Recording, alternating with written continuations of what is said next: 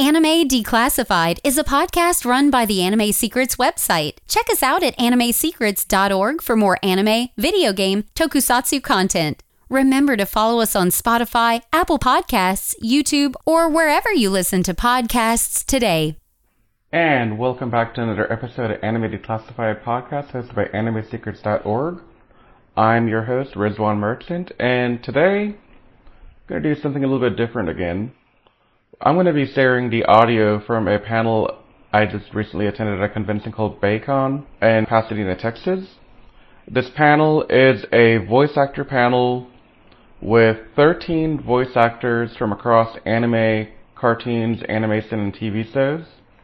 Um, it was a really fun time. There's quite a few really big names, uh, Chuck Huber, for example, Joshua Seth, uh, Larry Brantley, Chris Patton, Matt Elkins, Alex Hom, and many, many others. I, like I said, there's 13 voice actors here.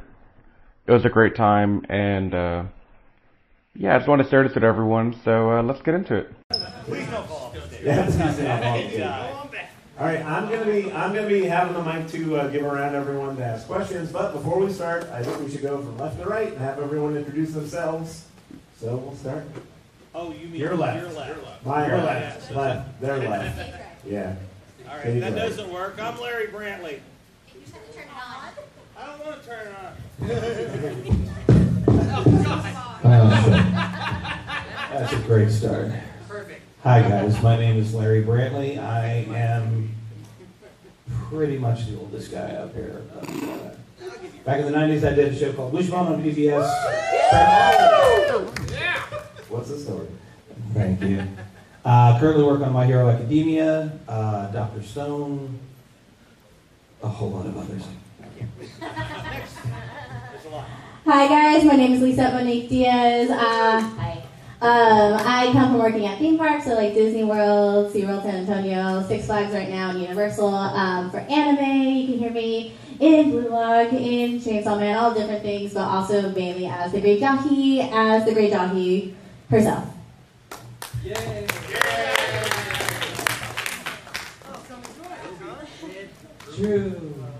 I'm Chris I'm Not true. I'm Chris Patton. Uh, I've been uh, doing this a long, long, long, long, long, long, long, long time. I was in Full Metal Alchemist and Haikyuu and uh, what else am I? Uh, Fire Emblem, a whole bunch of other stuff. Okay. Hi, friends.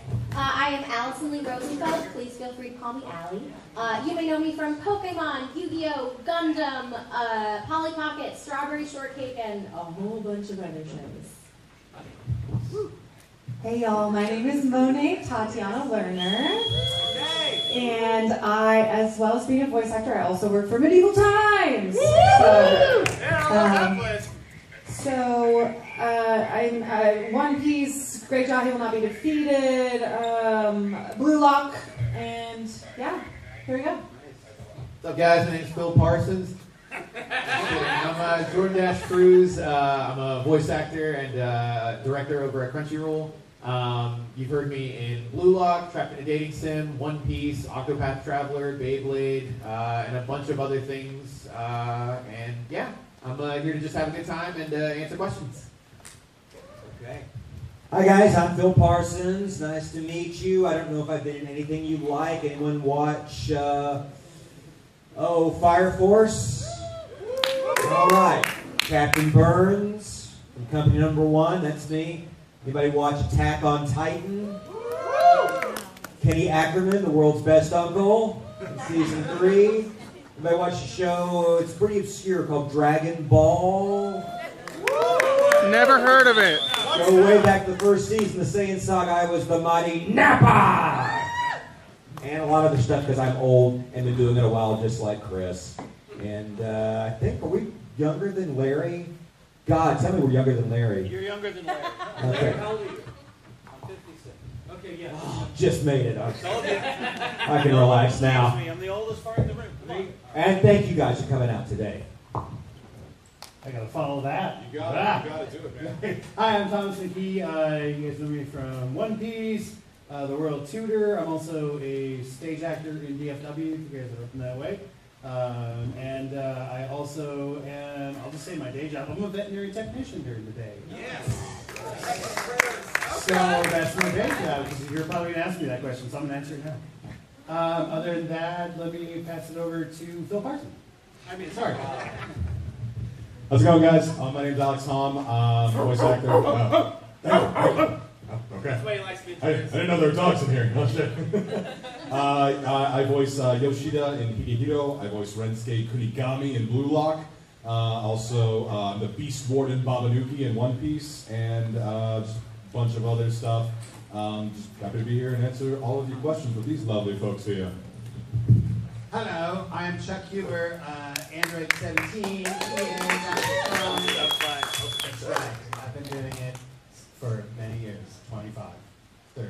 But I'm not old like the other old guys. I'm actually very young. 23. I believe it. Inside, in my brain. I'm a 12 year old, actually. So. Not the years, it's the mileage. Uh, Caca! Now that I'm spit on. Yes, now I got all that saliva there. Thank you, Chuck. Um, Kaka, how's everybody doing today? Uh, my name is Matthew Elkins. I play Zantetsu in Blue Lock. I play Edgar from Where in Beast Tamer. I play poker in One Piece. I uh, also dabble in the live action world. I had a character in Taylor Sheridan's show 1883. Um, but my bread and butter is I am a knight at medieval times. So I also like to bake. Uh. All right. Hey guys, uh, my name is Drew Breedlove. I am uh, mostly known as Bachira from Blue Lock. Woo! And uh, also, I, I dabble in, uh, I mean, I've done One Piece and Fire Force and stuff like that, but uh, I've also, you can see me in a Hallmark movie, you know, some commercials, and it's really great in it. My grandma loved it. but yeah, so that's me. So, hi! Thank you, everybody. That's been great. I guess we'll kick things off with some questions now. Yeah, any Over here. Q&As? Um, if anybody has a question, raise your hand and I'll come to you. I'm going to slip one out here real quick since everybody's complaining about being old and being in the boys acting game for By the way, our. MCs are from Assuming Positions Podcast. Thank you. You, uh, very awesome podcast you guys should go and listen to. Thanks for that, huh? You're welcome. Uh, but for the veterans, you say you've been in it for years. What, uh, sort of a pick your own answer, which one do you want to answer? Is there something, is there one thing that's changed the most from when you started to where you are now? That's like just way better and you never thought it would be that way when you started? Or give yourself one piece of advice from when you started 20, 30, 50, 60, I'm not judging. However long ago, what piece of advice would you give your starting out self? Be like, hey, don't do this, or always do this. Find another line of work. No, that's not true.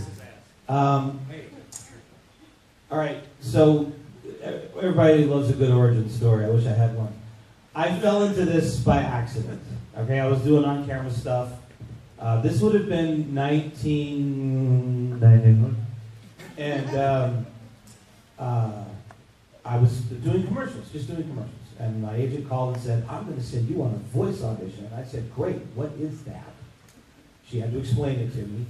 It was for a show. I didn't know what it was. I didn't know. I'll simply say this. When it came to Wishbone, the first audition, I did not know if I was going to have to dress in a dog suit and dance around on the stage because the most popular show was Barney? Barney. Uh, and I thought, I got it right. for enough money and alcohol, I guess I will do that. Turned out it was a live dog, but that's kind of what started for me. I have one piece of advice because you do a funny voice or a believable accent, that doesn't make you an actor. Learn acting. Do that first. That that's the only advice I have for you. That and yeah, don't drink on the job. Good advice. And that's the question. Thank you. Anybody? Anybody else? Or is there another question? This gentleman over here had a question. Microphone's coming. That was really well summed up. I don't have anything.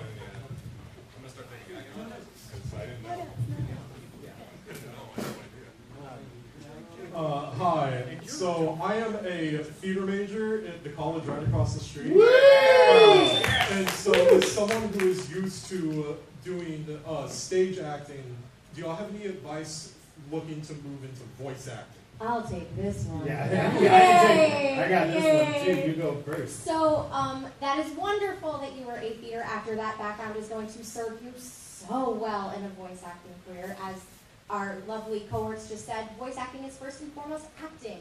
When I'm in the booth, I refer to it as the Muppet Opera. I am using my entire body, fully acting out things because if you're running and you're like, huh, huh, huh, it's going to sound a little different than like really getting yourself into it. So having an understanding of, I've got to know who I'm talking to, what it is I'm trying to communicate, what they want, making choices about your character, choices over voices. Like the things that you are bringing to it are, are so much more important than, well, I can do this cool voice, you know? Like it's going to set you apart. It's going to be an asset to you.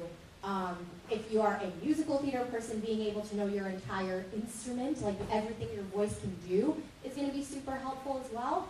And yeah, it's only like the biggest asset you can have. So great job. Thank you.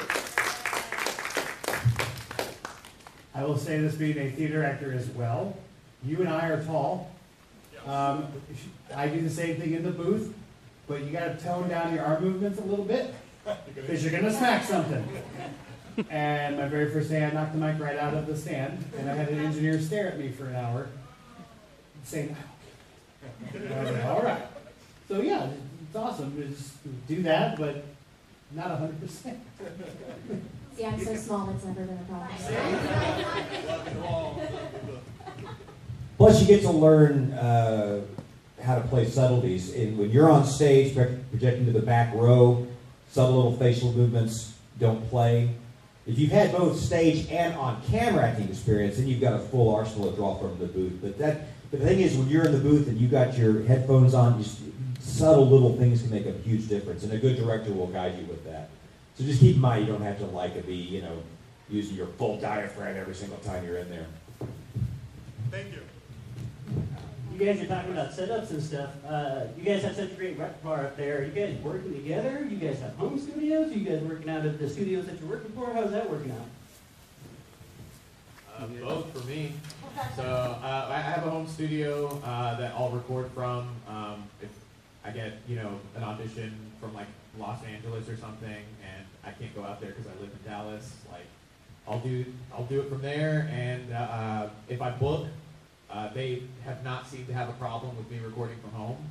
Uh, but at the same time, I'm that guy that really likes going into the studio just because it's a lot more fun. Um, it's a good environment. You have a director there in person that can kind of talk to you. I mean, they can talk to you over Skype or, you know, Source Connect or whatever. But like, for me, having someone in there and being like, all right, let's get down to the nitty gritty. Let's do this together. Having an engineer in the room too, because Lord knows I hate writing my own game. Like the amount of times I've peaked and I'm just like, we'll probably have to get that again, aren't we? Um, so yeah, uh, for me, both have worked out just fine. Uh, if I had a preference, uh, I would prefer in, in the studio. I gotcha. Somebody have a question over here? What are some fun behind the scenes stories from when you're in the booth or We all had an something? agreement. Backstage, no. Just kidding, kidding. Just one time with Larry. Do you remember that scene in The Shining when when uh, Wendy's running around the hotel and she sees like the guy in the bear costume with some dude in one of the rooms and no explanation given? I just picture that and Larry in that bear costume. yeah. I've got one. I'll say one now. Okay, uh, so behind the scenes, right? Okay, so um, we were doing Walla, this like way back in 2017 or 16. Explain what Walla is. Okay, Walla is called. excuse me, I'm sorry. With all the actors, it's where they take a bunch of us, stick us in a room, and we do the background sounds for everybody. We were doing for Royal Tutor, and we're in this weird scene where there's a bunch of kids talking, and there's no, they didn't have any dialogue written, nothing for us, no ideas. They said just make it up. All you have to do is act like that person does not belong here. I had just happened to watch, uh, what was it, uh, The Mean Girls. Okay. The Mean Girls, yes, the Mean Girls. So when my time came up, and the engineer pointed at me, and I just, all I could think was a kid going, doesn't even go here. And it's in there, and they kept it. You just got to turn it up. And it's there. But it, I, I, I pinpointed it on the mark. If you come to my booth, I will tell you what episode and the timing. so you can go find it because it was hilarious. Anyone else fun? So, I can keep going. okay, I, I've got kind of a, kind of a fun one. Um, so what's really fun for me is anytime I get cast in a show, I'll go in and the, the director likes seems to always want to be like, yeah, I cast you for this reason. And if you were perfect for this role because of this. Um, and I remember when I did my very first show ever, it was called uh, Natsume's Book of Friends, and it was with the director Jade. Um, I'm good friends with her husband, and you know she kind of gave me the hook up and brought me into my first show. I came in and I just I was straight up honest with her. I said, "Hey, I um, kind of nervous. You know, I've never done this before. I don't know how to how to you know do a lot of voice acting and stuff. I'm more of an on-camera guy." And she said, "Look, all you have to do is be yourself. I am a professional, and I booked you because you're this character." And I was like, "Wow, okay, easy peasy. Let's do it." And she said, "You're playing Satoru. He's a real dim-witted pervert." wow. And the rest is history. That's typecasting. So uh, I just wanted to bring up, since I can uh, say the story because it involves Jordan over there. Um, When we were recording for Higehiro, uh, myself, uh, Jordan, and the director Jonathan Rigg, we were working on. I think it was like the very first episode, and uh, we were. We had to do a spit take because in the scene he's brushing his teeth and he spits. And we couldn't get the right sound with nothing to spit out. And uh, Jordan just stands up. and He's like, "I got it!" And he runs out of the room. And I'm like, "What? What, what just happened?" And then he comes back with a cup of water. He's like, "Take this!" He just busts into the booth. He's like, "Take this!" And I was like, "Okay, okay, okay." And we got it. I just, I just swiggled some water and I spit it out into the cup, and it sounded perfect. I forgot about that. You did forget. That's I just remember. I'm like, I'm like, is he okay? He just like ran out of the room. What happened? I don't know what he's doing. Inspiration, my friend. It was beautiful, and I love you for it. I had to gargle water in the scene too for Jockey as well, which made me think of another thing for you. But one of, not really a specific story, but if you ever do get to work with Jordan as a director, it's just one of the best times because he laughs at everything, even if It's it's not as funny as it actually is. It's true. So, okay, so in this show that I'm in called Fruit of Evolution, I play a donkey that transforms into a human being. And she is a, yes, because she eats the fruit of evolution and she transforms. So she eats a lot, she loves food. She's a donkey, of course, they love food. So um, I, I'm in this show, I am constantly eating. Like every single scene, I am eating, I'm eating. But there was one scene where I had an actual bakudan in my mouth, which is like a dumpling. And so we were trying to figure out how to make the sound of talking with the bakudan in my mouth. So I was like, oh, I'll just put my fist in there. And then we were like, no. And so we went to the snack room, we got an apple, we got a granola bar. And so I was there and she walked in and I had this full on apple in my mouth like a stuffed pig. And I was just like, sitting there and she, like I, saw, I turned and looked and there she was and I just like spit the apple on her everywhere. So Are you yeah, okay? That was fun. I, I'm okay. All right. Yeah. Got through. You, you know what I think is really fun um, when I record at Crunchyroll. One thing that's really fun is on Halloween, everybody dresses up. Like everybody. And I remember I was going in to record for the show I was doing. I was dressed as a Teletubby, and I stopped by uh, Studio 10, and I walked in, and Drew's doing Bachira, fully decked out in Captain Jack Sparrow gear, and like, I mean, not just like a hat and a plastic sword. I mean, like he he goes all out. He does a great impression. He's got to do it for you guys right now. So occasionally I'll do Captain Jack Sparrow and I even walk around.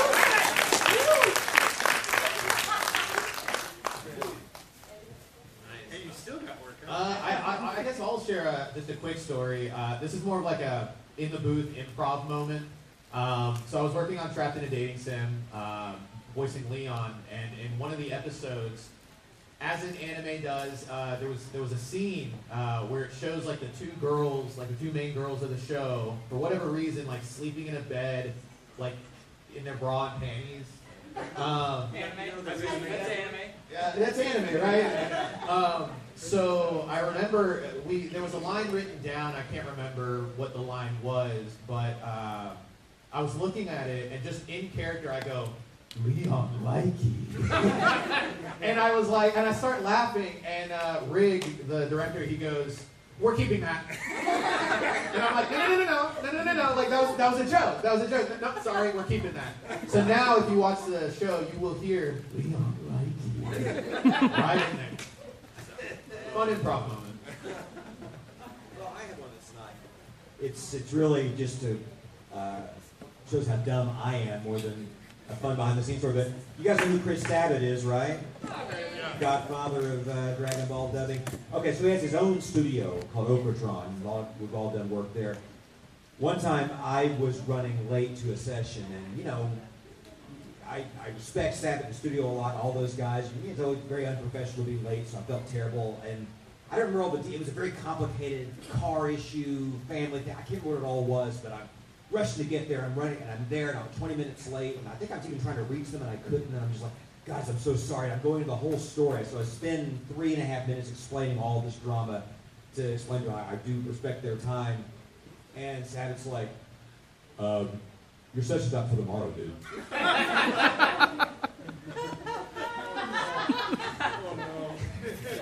So it's very early. Early. Yeah, you were early, you were late.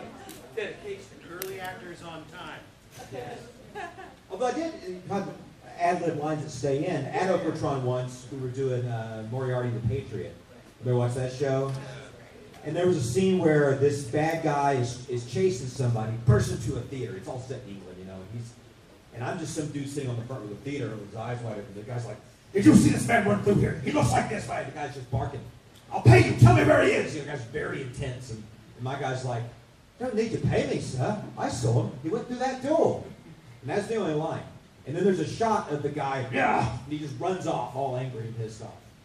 And just a just a lingering shot. So I just was joking. I go, "You're bloody welcome." and uh, Raleigh kept it in. So another line that's in the dub that wasn't part of the script. Those Easter eggs are always fun, but we got a question from the audience. All right. Oh my goodness, Tom, thank you so much for saying no already. Um, I have two questions actually, and uh, first, I was actually before the panel got the opportunity to talk to Allison, and she is so wonderful. And thank you for answering my questions. Um, but for those of you who've been on shows like Dragon Ball or Strawberry Shortcake, Polly Pocket, shows that have been around a long time, how much do you feel like you get to own the characters you play, and how much do you feel like a responsibility to live up to what people have done previously? And then my question for everybody in the group is, you know, coming to Comic Con is the greatest thing in the world for us as fans.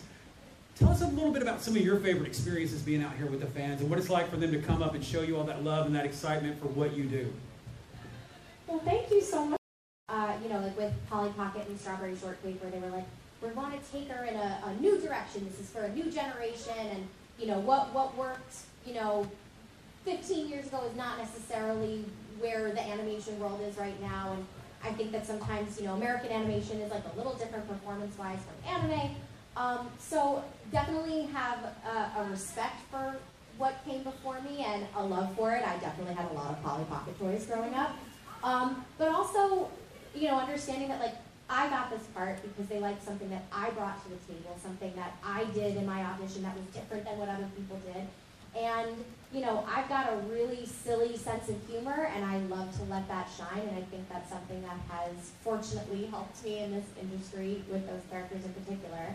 Um, and to your second question, you know, anytime I get to meet fans and somebody tells me that a show or a movie that I was in helped them in some part of their life or, or just really brought them joy in a, in a wonderful way, I mean, that's the best part of meeting fans is hearing that the work we do actually impacts people's lives. When we're alone in a dark booth, I think it's really easy to forget that, like, oh, somebody's going to see this and maybe like it and want to talk to us about it one day. And it's really wild and wonderful to get to have that moment come back to us. Do you ever have fans that were fans of the original? Do you ever have fans that were fans of the original bring their kids and they're fans of now you get that connection with those? Yeah, especially with Pokemon, I find, where there's people who watched it growing up and now their kids are into it. And it's really a wonderful thing that a lot of these properties have that staying power that fans span generations. It's really awesome. I had a, uh, I had a young, a young lady at my table at this very con this morning, and she was she was crying and I'm, I'm so nervous, and basically telling me that uh, she lost her father because she was a young girl, so she lost her father young, And one of her memories was watching Dragon Ball with her father when she was like seven years old, and it meant so much to her. You know, it's it's it's humbling to be a part of something that means so much to anybody, no matter how small a part it is. So I know what you're talking about. Um, okay. The first part of your question. I I was in the weird place of being able to create a character from scratch. And I really didn't know what the hell I was doing. Um, people ask, how did you come up with the voice? And I didn't. I came up with a character. Came up with the personality, and then the voice just sort of found it. I once met uh, Dan Castellaneta at a comedy club in Santa Monica, California, and asked him how he came up with the voice of Homer Simpson. And he told me the same thing. He said the first two seasons he patterned Homer on the actor Walter Matthau. And you can hear that in the performance. But then the writing was so good, and Dan finally got comfortable that he made the character his own. And then it went up and, you know, into Homer land, that we all know that. Um, so being being able to start from scratch is really cool and kind of scary because it's all on you if it goes south.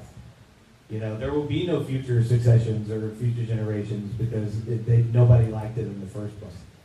Um, as to the con question, uh, this is my one, two, three, fourth con ever.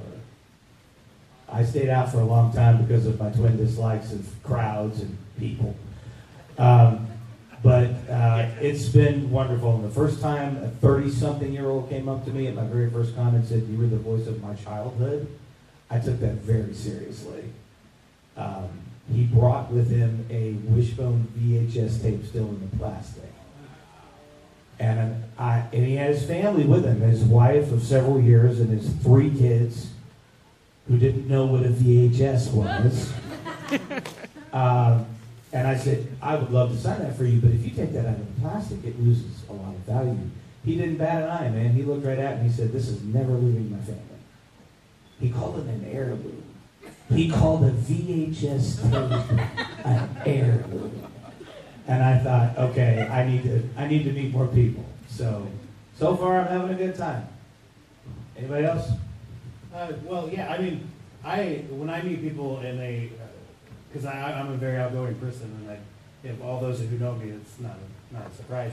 But what I find really fun about coming to conventions is getting to talk to people about their love of acting, and then when they tell me they don't think they can do it, and then when I I connect with them on social media, and then I get to hear, hey, I actually went and I'm in school now, or hey, I did my first community theater play, or hey, I actually got this little independent voiceover role. It means so much to me as a person that they were able to go out and do it because then I feel like I've actually contributed to the world and made uh, something better. And on the fact of Wishbone, you were my childhood man. So uh, I get that sentiment. Thank you so much. I appreciate that.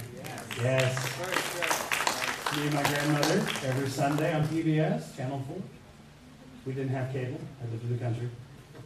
Uh, but yeah, so that's my big thing. I've got I've got plenty of people right here in this audience I've talked to about pursuing their dream and keep going no matter what. And even if you just are in a community show and it doesn't pay anything, and but you had fun, you're still doing the, the art, and you're still pursuing it, and you keep going, and no matter what, it's going to be a part of you, and that means a lot to me coming to these when I get to hear it. So. I don't, I, they usually thank me. I go, no, thank you for making me feel good about doing this. You're the best, Tom McKee. You don't say that. That's, that's this. But you are the best. Else want to get happy? I'll, go ahead and tack on this. Um, so this is only my second convention as a guest, but I've been going to conventions since I was like 12 years old because I am a fan first and foremost. And so it's been really cool, like getting to be on this side of the stage and getting to talk to people, especially like the characters that I've played so far. I'm only within, I've just finished my first year in anime specifically. And so it's really cool to get, um, even though we don't have long running characters, we have characters that originate in like Japan. And you already have those fans that are hardcore fans of the show and of these characters. And then getting to have them come up to you And thank you, like, oh my goodness, I really loved what you did with the dub because we were kind of worried. There's always that sub versus dub kind of sort of thing. But being told from fans that they enjoyed what we did and all good stuff and getting to talk to people has been really cool on the other side. Like, wow, I've been aiming towards this goal. Like, I was watching the Yu Yu Hakusho with my sister and Pokemon and pre-tier and all these things, and now I'm sitting up here with people. Um, yeah, my sister is a big fan. so we're like big fans at home, and so being able to go and like actually experience it on this side, and then take it back to my siblings and cousins that were like we're all full weeds on the inside as well is like a really different and really cool experience too. To We're continue- fans of you. Thank you. Continue working towards your dreams because it works out in the end. You want to go? Uh, I'll go. I'll go. I'll, okay, you go. No, you go. Just, I'm going on purpose. Oh my gosh. Okay. No, you hang up. And uh, so I want to say, like, I really got into acting, especially like uh, doing theater in high school, because uh, after plays, people would come up to me when they would, you know, meet the cast, and they'd be like, "Oh man, I hated you so much," but like in a good way, or like, you know, I, I had people that you know told, you know, told me that I almost made them cry, or you know, stuff like that, and and I, I knew that you know I wanted to get into this field to to make people feel those emotions that maybe they don't feel, you know, all the time, right? Or they they sometimes forget that they have, you know. And so, um, a recent con that I went to, um, uh, it was wild because I actually had, uh, for the first time, I had fans coming up to me like shaking, like crying because they were just so happy. And I, I, I only have Bachira. Bachira is like my biggest character, and and they were just shaking and crying. They're like, "You're such a legend!" And it, to me, it's like it almost it's an, an imposter syndrome because you you feel like you haven't earned it yet. And uh, and uh, I know he's going to say something, so I'll just say it. I uh, signed my first tattoo. Andrew Breedlove, I said people's arm and they tattoo it. yeah, yeah. So I signed my first tattoo. Uh, I had this girl come up to me, and she was like, "Hey, can you sign my arm?" I'm like, "Okay, cool." She sent me a picture on Instagram. She's like, "I got tattooed," and then on the other one, she got uh, Bachira, and she said what she's doing is she's doing uh, one sleeve of autographs and uh, one sleeve of characters, or her favorite characters and her favorite actors. And I was like, "That's that's pretty cool." I mean, it's a little weird, uh, but it, it's kind of cool at the same time. And it's just it's it's very interesting to have these. Such a big deal.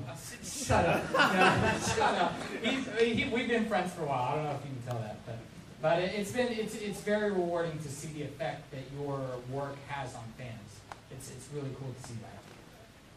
So actually, just to kind of piggyback on that, um, one thing that uh, really means a lot to me, not just for me personally, but to see something like, as much as I tease him, but to see something like that happen for Drew, um, is I've known Drew for a very, very long time. We've been best friends for a long time, and I've been a part of his journey and watched him grind and work and work and get nothing from it, and work and work and get nothing but rejection.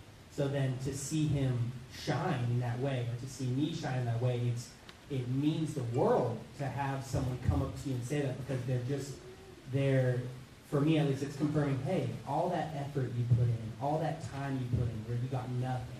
Because acting is 99% rejection, at least for me it is. It's like 99% rejection. 0.9. And then, yeah, and then you get that one, and it's like, oh, I have a fan. Well, it's not just about like, oh, how cool am I? But it's more about, okay, hard work paid off. You know, effort paid off. All you had to do is just keep pushing and keep grinding, and that that means the world to me. Drew, you want to sign? Can you sign my arm, please? That's become the running joke. now. Yeah, Can you Drew sign signs arm? arms, so he'll sign it and then you get it tattooed. So Just the arms, though. Just the arms, please. So, so for me, uh, one, one of the big things I I actually just started doing conventions, uh, really hitting, hitting hard conventions uh, this year, uh, is honestly seeing just the faces light up of fans that come up to you and uh, just start talking like about why the show is their favorite show or why the character that you voice is like their favorite character. Um, I had someone at this convention uh, just recently. They were really into Beyblade. I, I voiced Rashad in, in Beyblade Burst QuadDrive, and they were just blown away by the fact they, they didn't think that they would meet like a Beyblade voice actor, and just started talking about like why they love the show and hey like I would love to you know battle you with like a Beyblade or something like just just fun stuff and it's cool to see like a lot of times like introverts or, or, or people who might be a little bit shy and like afraid to come up to you and talk because they're like, oh, well, I don't know what I'm going to talk about because they're this voice actor and what if they don't think I'm like cool or something. Um, not that we think that you guys are freaking awesome. Um, but uh, it's just cool to see them like the passion in their voice and the passion that they have like for the shows and whatnot. Um, real quick story: I, I did a convention well, with Chuck uh, AFO uh, two weeks ago in Orlando, and it was crazy because I had I had someone come up to my table uh, asking about Shadows House. I, I voiced Sean and John in Shadows House, and I knew who this person was, but they hadn't seen me in years, so they didn't recognize me. So I was like, "Oh yeah, man, you know, like it's it's cool, it's cool to see you, uh, Cooper." And he's like, "What? How, how do you know me?" I'm like, it, "It's me, Jordan. Like we played Smash Bros together with like Kevin over at Steven's house." And he just, like his face just blew up. Like he straight up like passed, like almost passed out on the floor. He like fell and everything. Um, and just seeing that, like it was so cool. Not only to reconnect, but it was so cool to be able to just again see that face light up where it's just like like I, I love this show and, and like you're the voice like like like let's talk about it so then we just started talking about shadows house which another thing i found out like i've had to do a lot of research on shows that way i know like what to talk about because i'll be like let me let me make sure that i know this stuff that they're talking about um, but yeah, for me, sorry, I don't, I don't mean to ramble, but like for me, that's that's one of the biggest things is being able to just see like fans' excitement uh, about the shows that they watch, and just being able to be like a little part of it. Well, especially kids, because uh, Yes. kids are brutally Yes. honest. so, like if they think you suck, they will tell you. Oh, yeah. So to hear, to hear a kid comment on how much they enjoy the show, that that means the world to me. Because I'm like, I know you'll tell the truth. It's great to hear you guys Next talk about the passion that you, that the audience has for you guys. Because hearing you guys talk, you guys have passion for the hard work that you were We got doing. one here, one in the back. Yes. We got one here in the middle aisle and one at the back right. Hey, uh, I have a question for Chuck, actually. Um, so I, this is a very odd one. Uh, you may not be able to answer it too. Uh, I was just curious. Um, do you by any chance know uh, why the English Funimation dub of Shin Chan ended or was canceled?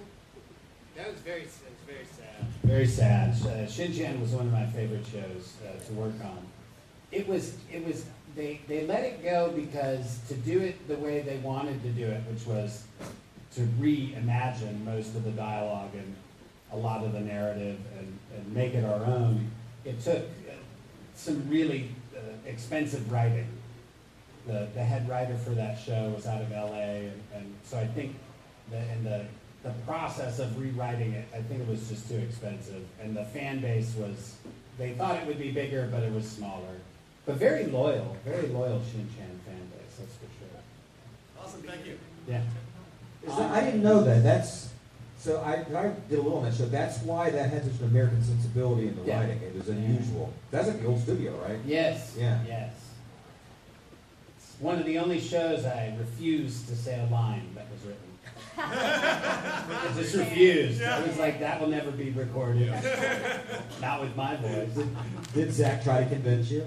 Uh, uh, for a second, and then I explained uh, what would happen, and he was like, "Yeah, no, you will." Can't have that for blackmail purposes. We had another question in the audience over there. Let me come to you real quick.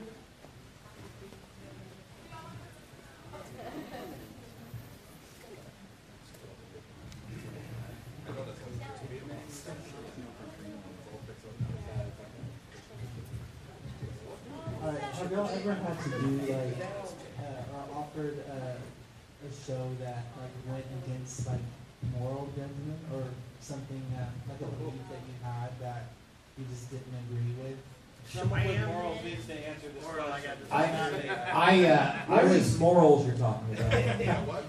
I was actually a principal of a private Catholic school while I was recording for about eight years. Uh, and so there, there are shows you don't want to do. You're like, oh, that's a little rapey. I don't want to do that show. It's not my style.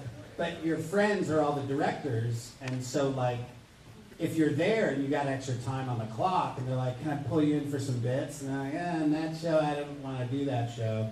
And they're like, but you should do it for me because I'm your friend. And you're like, okay, but yeah. So we would do shows. I do shows that I was morally opposed to, but they just would list me as a different name because I didn't want to get fired from the Catholic school I was teaching at. There would be some times where I would encourage a line change, like if there were things that felt kind of like fat shamey or, you know, putting Inadvertently racist. Right, right. Like we wouldn't say that in America. Um, I, I would encourage they re-examine a line, and more often than not, those moments would get rewritten. Uh, oh, I guess so. Uh, so uh, I worked on a show with uh, Jason Lord, uh, Skeleton Knight in Another World. You guys watched that one? It was a couple seasons. Oh, hey, we, we got two peas in a pod there. And uh, I played one. Of, he, he was only in there for a couple episodes, but he's this evil, fat Lord guy. And he's just totally creepy. And and there's a scene where it's just you know creep to the max, and he's he's got like these elf concubines in bed, and he's just being a total creep. And and Jason was really cool though because he pulled me aside before he did it, and he's like, "Hey, I'm gonna show you this scene. It's pretty creepy. It's pretty weird. It's pretty yeah. You, if you have any problems with it, tell me now and let me know, and we can we can course correct from there." And I saw it, and I said, "No problem. I'm just gonna make him as like cartoonishly evil." So there's no chance of ever, you know, like like seeing this guy in any good light whatsoever. And uh, we did it, and he's, he's absolutely crazy. Hey. yeah, it's fine, it's fine. Take, take, up, take up the whole stage. No, please, please do that, do that. I didn't see it at your booth earlier. but yes, did so. Uh, a good director will, will, will help you course correct and will make you aware of any sensitive topics and subject material that you might be working with, and really makes it great. So. There's To, a uh, young lady that's to uh, add third to row that. back that's been raising her hand for Oh, quite a yeah. while. Let's get to her. To uh, to add to that real quick as well, I, I do think that they've gotten a little bit better at letting you know if there's like some content in there that like is questionable, um, and whether or not you want to audition. So be like, hey, this show is rated TVMA. Like, are you comfortable with this? Are you comfortable with saying the f bomb? Like, are you comfortable with these scenes that are happening? Um, so they have gotten a little bit better with that. Um, if push comes to shove, you can still say no.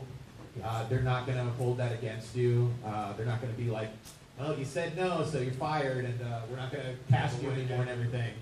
Um, I would say, you know, stick to your morals. If, if you feel uncomfortable, say no. Say like, hey, I'm, I'm good not doing it. Um, but hey, if you've got another show or something in the future, you know, shoot me an audition for that.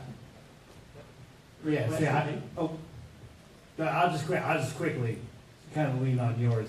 So I just recorded for this show. I can't really say the name right now, you know, uh, but it's set in the Civil War, and I played a, ge- um a general who drops the N bomb quite a lot, and I was not very comfortable saying that, especially in my community where I live, because in my home studio I had to record, and you can hear me through the window. Uh, and my neighbors, who are all dear friends of mine, are African American. And I was like, um, can we not put this, like, there's one scene in particular where it was like five times in a row, and I threatened the, the soldier's life, and, and I'm like, like, but it's historically accurate. I'm like, I understand it's historically accurate, but I'm not comfortable saying that. So it took them two weeks, but they rewrote the entire scene and took out all of those N bombs and the character still sounds the same. He still, you know what he's saying. But uh, I had to literally hold my guns there and be like, look, I'm not going to say this five times in a row in the most hateful speech I've ever said through a microphone. I don't care if it's character. Like, but they finally came back with the script and were like, well, we changed it. Still, still there though. And the next one? Uh, I can ask two. One- First one is, if, has there ever been like a role where you have to play down, not because of the writing, but generally because of the character's personality? Does that make sense? Play down, you said? turn down, oh, like turn down. like say no. And another is like playing off the whole lines. Has there ever been a line where you you have to take a second to compose yourself before saying it because it's so hilarious? Yes. So, I'm in. Uh, I was part of a dub that some people know called Ghost Stories, uh, and not only did that involve a line that I believe anyone who knows me will be shocked to hear this. I actually there was a line written that I wouldn't say. Uh, I know. No, I'm serious. It was quite the doozy too. But uh, if you don't know anything about that dub, um, yeah, there will there were several lines that uh, uh, I would read. The way that that dub was done, the director had the translation, and then he just had his Mac right here, and he was just writing like his riff of the translation on the fly. So like my lines would just pop up on the screen in front of me before, like seconds before I was supposed to say them, and I, would, I was like, oh dear God, okay. Um, and uh, yeah, there were some that I, I couldn't say at first because I was laughing or I was in shock, and some that I just refused to say. Yes, one that I refused. I, uh, if if you're talking about ton- toning it down, like as in like. Turning it down. Oh, Down the roll. Turning it, oh, turning it down. No, I won't turn down the roll given to me, uh, right now. Right now, yeah, because I haven't worked in a while, so if you give me a roll. That's good to know. A lot of fans also don't realize that generally with anime dubbing, it's not like we know all about these characters that we have cast in. I mean, often you don't until you walk in the booth what you're going to be doing. So it would be an after the fact turning it down. Or pulled in the hall. They, they also currently, you know, a lot of times now um, are looking for racially appropriate people, and sometimes it will list in the character description um, whether just based on their appearance or literally on who they are, what their um, ethnic background is. And sometimes it will be left to the actor's own uh, judgment call to say, yes, I feel comfortable auditioning for this type of a role, or like, I'm going to pass on this and let someone who actually fits that audition for it. Um, so sometimes it's, it's not even just rejecting the role, it's saying, I'm going to not audition for this role to begin with.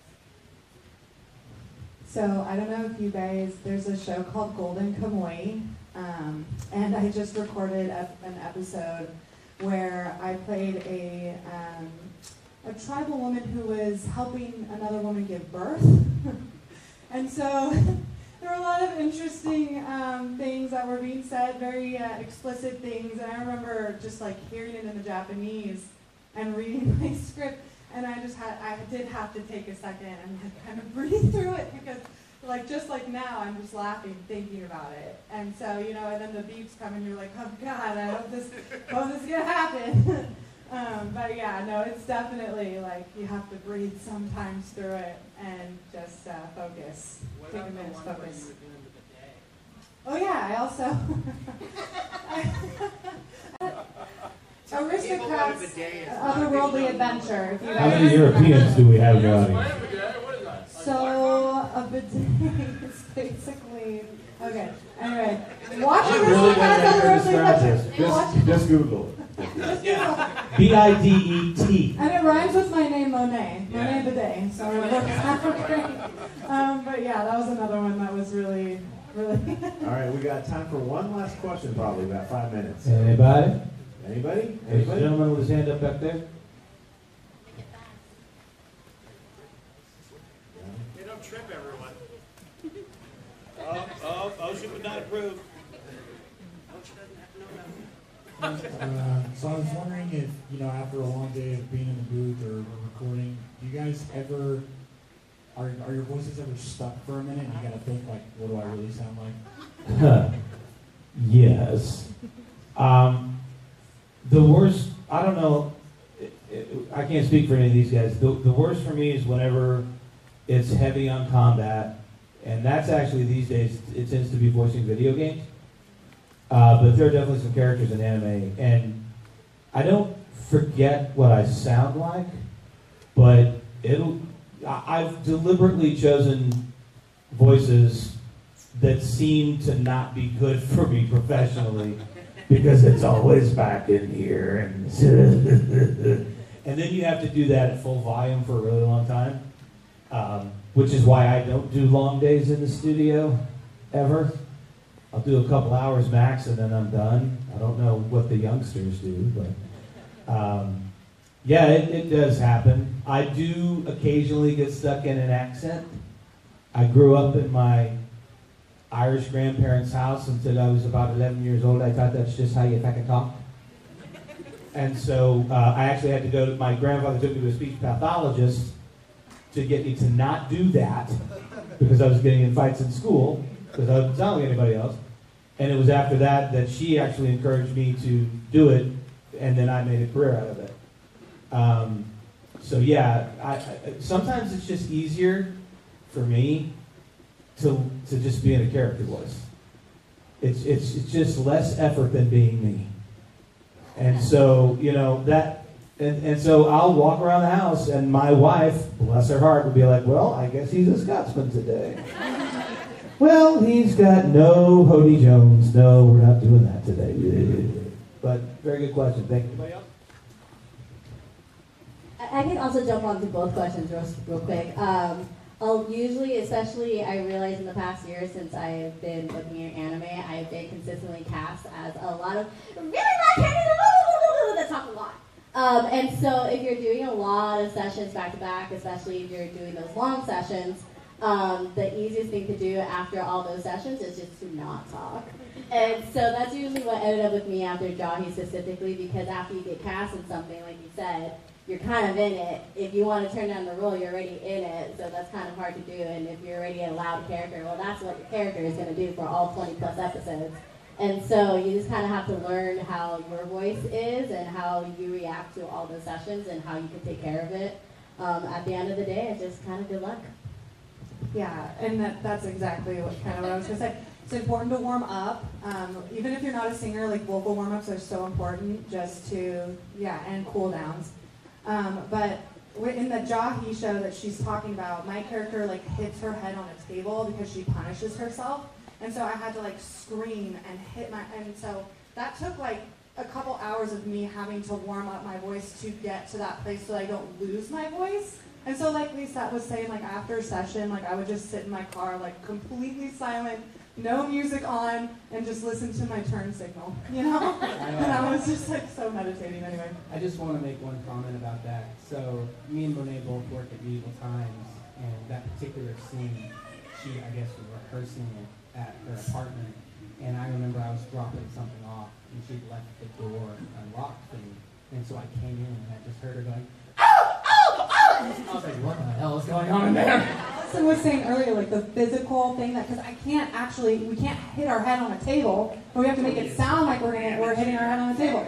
So like the physical, what you have to do, it's like, you know, you have to figure out some way. I, I just got done doing a show where I played an Irishman for like hours straight, for three and a half hours. I was an Irishman. And I found myself uh, keeping that, that dialect, even leaving, leaving the stage. They'd be like, how you doing? Oh, I'm doing fine. How are you? and I couldn't get rid of it for at least a, a, a week. So I did have to sit literally in my room, not listening to a darn thing and going, okay, this is what I sound like. Instead of, oh, how you doing there? It's good to see you. So uh, um, I just wanted to say, like, I my biggest issue when I record stuff for my voice and stuff, it's not uh, when I get the direction more energy. That means louder to me. So I just do louder, and every time I shout, it goes into like you know goes into your throat, and you do this, and that's horrible for your voice. And I can't stop it from doing that. So when I'm voicing a, when I voiced uh, uh, Yoshida for Higehiro, he stayed very much in my natural range. But then he would shout, and when I shouted, I'd be like, ah, and, and, and Jonathan's like, no, no, no, no, no, don't do that, don't do that. And, like, like he, we don't want him to sound like that. I'm like, I know, but that's that's what my throat goes to when I when I shout. So it's trying to trying to find like little things that you can navigate around those. Yeah, exactly. Or just put it in your nose, put it at the top of your mouth, wh- wh- whatever you have to do to, to, to, to avoid shredding your vocal cords beyond all belief. So. And uh, I'll, I'll just add real quick. Um, speaking about like character voices and like whether or not we get stuck in them. Um, as someone who's been able to do like a little bit of directing, I, I've seen like anime kind of leaning. We still do the character voices, but leaning a little bit more towards like natural like voices, um, keeping it a little bit more humanistic. I guess I don't even know if that's a word. Um, oh, perfect. Um, but uh, it's it's really cool. it's really cool to see um, when I'm directing uh, and people are using their natural voices, like the little nuances. So it's not necessarily that they get stuck, but it's more so like I'll hear like, oh, they've got like a slight accent. Oh, they've got like this little thing, and trying to like figure that out, and being like, hey, I don't know if you know this, but like you have like maybe a slight Texas accent, or you've got like maybe a slight Spanish accent, like to your read, and you know for the most part we'll we'll keep it, you know, because it's like, oh, this is natural, this is how people talk. Um, but it is it is cool to see like just the different aspects of people's voices, and maybe even some aspects that they themselves have never really thought of until they get in the booth and we say, oh, hey, did you notice that you have this? Let's see if we can maybe kind of tune this in a way where it's not so prominent. But then there's other characters where we're like, yeah, no, that's perfect, like keep it. All right, Ba-Con. Let's give a big round of applause and thanks to our voice actors. They, got, they all have booths in the exhibition hall, so go to check them out. Um, and uh, stay tuned for unconventional stand-up comedy. Yes, unconventional stand-up comedy. Stay tuned.